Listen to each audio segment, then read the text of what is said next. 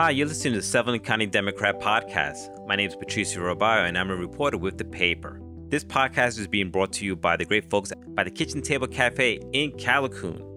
Check them out on social media to see what they're cooking up. It's been a busy week in the news, so let's get straight to it. Tourism talk. For the first time ever, Sullivan County broke $3 million in hotel room occupancy tax earnings in 2021. Legislative Chairman Rob Doherty referenced the statistic on Thursday during the discussion of the county's tourism sector enhancement grant program, which is still in development phase. The program's goal is to sustain and grow the local tourism economy and benefits it provides, including room and sales tax revenues, improved quality of life for residents and visitors alike. Grants awarded under the program will be funded by a portion of the hotel room occupancy tax, also known as bed tax, collected in Sullivan County, which is designated by the county legislature in its annual budget. Eric Ball enters the New York 44th Senate race. A new candidate has emerged in the race for the 44th New York State Senate District as the 34-year-old Village of Walton trustee and lifelong Democrat Eric Ball, who plans to run on the Democratic and Working Families party lines and will be a challenged Republican incumbent Mike Martucci.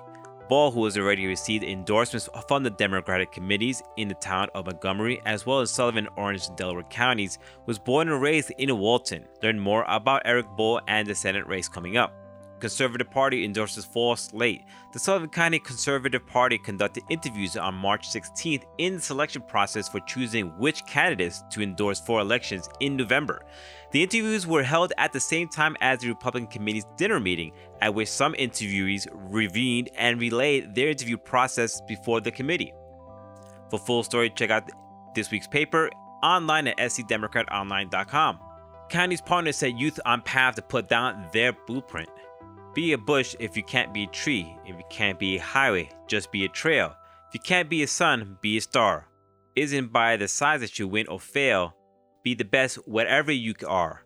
These are just few of the memorable words of Dr. Martin Luther King during his 1967 address to students in the Bratton Junior High School in Philadelphia. And those words were echoed throughout the Hurleyville Performing Arts Center as students watched part of the address during Friday's What's Your Blueprint? A Martin Luther King Day Service Youth Summit. The event, which was postponed from January due to the COVID-19 pandemic, was hosted in partnership with the Cornell Extensive Cooperative Extension, Hurleyville Performing Arts Center, Sullivan 180, Sullivan Renaissance, and Sullivan Allies Leading Together, the Sullivan County Human Rights Commission, and the Center for Workforce Development. Avon traffic concerns persist. With the public hearing still open, the applicant for Avon Commercial Park, Glen Wild Glow Company, was back on the agenda for the Thompson Planning Board on March 23rd and sought to close the public hearing in order to move on with the project. A special meeting was set the week prior but was canceled by the applicant.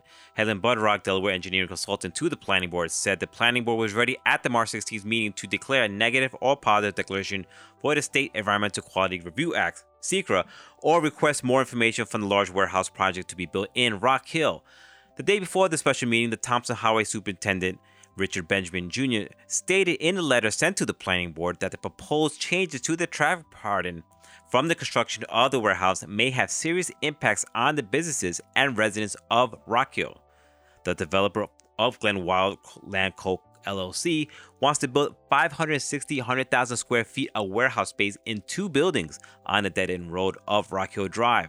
Truck traffic has been a main concern for those who spoke against the project during the public hearing thus far. During the work session held on February 23rd between the developer and the Planning Board, it was discussed that the traffic conditions could improve in Rock Hill by adding two stoplights. One would be in Katrina Falls Road and another on Glen Wild Road. Included in those plans was emergency access road from the warehouse that will be gated and dead end, and that is something that Benjamin Jr. said he would not accept. He went on to say, I would not approve circumventing any zoning regulation by the road dedication. Roads for dedication need to be constructed to town spec, open to the public, and maintained by the town, Benjamin Jr. said. The Planning Board agreed to put the Avon project back on the agenda for the April 13th meeting. At least two development projects are moving forward in the town of Thompson, a new daycare center, as well as plans for a brewery. Both received preliminary approval during the town's Planning Board meetings on Tuesday. The Narrowsburg Union, owned by Brendan Kathy Wyden, located at 7 Erie Avenue in Narrowsburg, is currently seeking to repurpose two classrooms within the building into child daycare center for working parents of the area. Congressman Mondaire Jones visits Monticello. No matter what happens in November, in Sullivan County will soon be represented by a new congressman, since the state legislature approved new redistricting maps earlier this year, will leave the 19th district, represented right currently by Antonio Delgado, and move to 17th congressional district, represented by Mondaire Jones.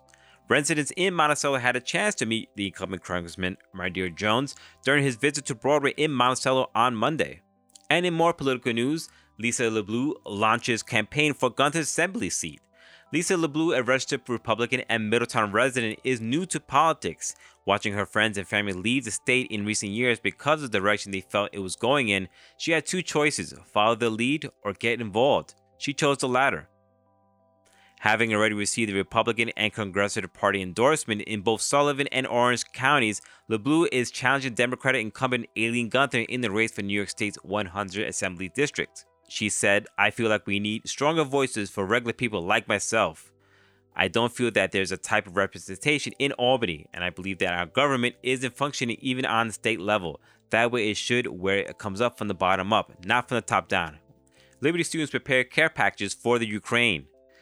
Students from the Liberty Middle School 8th grade committee wanted to do something to help the people of Ukraine.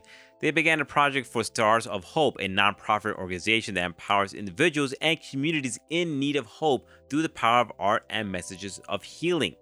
For that story, you can check out our latest issue of the Sullivan County Democrat on newsstands now. Also in Tuesday's paper, we have Young Professionals magazine that came out that highlights a bright future for Sullivan County and looks at the young professionals who are currently working in Sullivan County. Check out our 911 magazine that came out on Friday's paper that highlights the emergency services in the county. That does it for this week's update. For more information, you can visit our website at scdemocratonline.com. We also are on social media. We're on Facebook, Twitter, and on Instagram. If you like this podcast, don't forget to subscribe. Leave a review and let us know how you like the show. This podcast is being brought to you by the great folks at The Kitchen Table Cafe in Calicoon, New York. Make sure you check them out on social media for any great deals and see what they're cooking up this week. Again, I'm Patricia Robayo for the Sullivan County Democrat. Have a great weekend and stay safe.